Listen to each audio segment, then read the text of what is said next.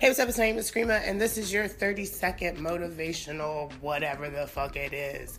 I want you to know something. If someone has hurt you that is toxic, let them the fuck go.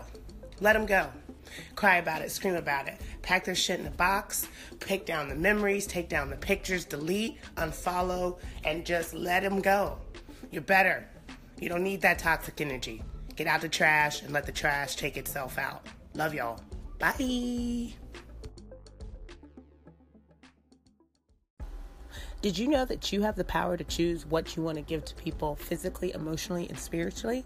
That they can't take from you what you don't give them permission to give? Did you know that? If you didn't know that, let me tell you a little secret. You have the power within you and the strength within you to tell anybody to fuck off who dares to believe they can take anything they want from you, physically, mentally, or emotionally, without your permission.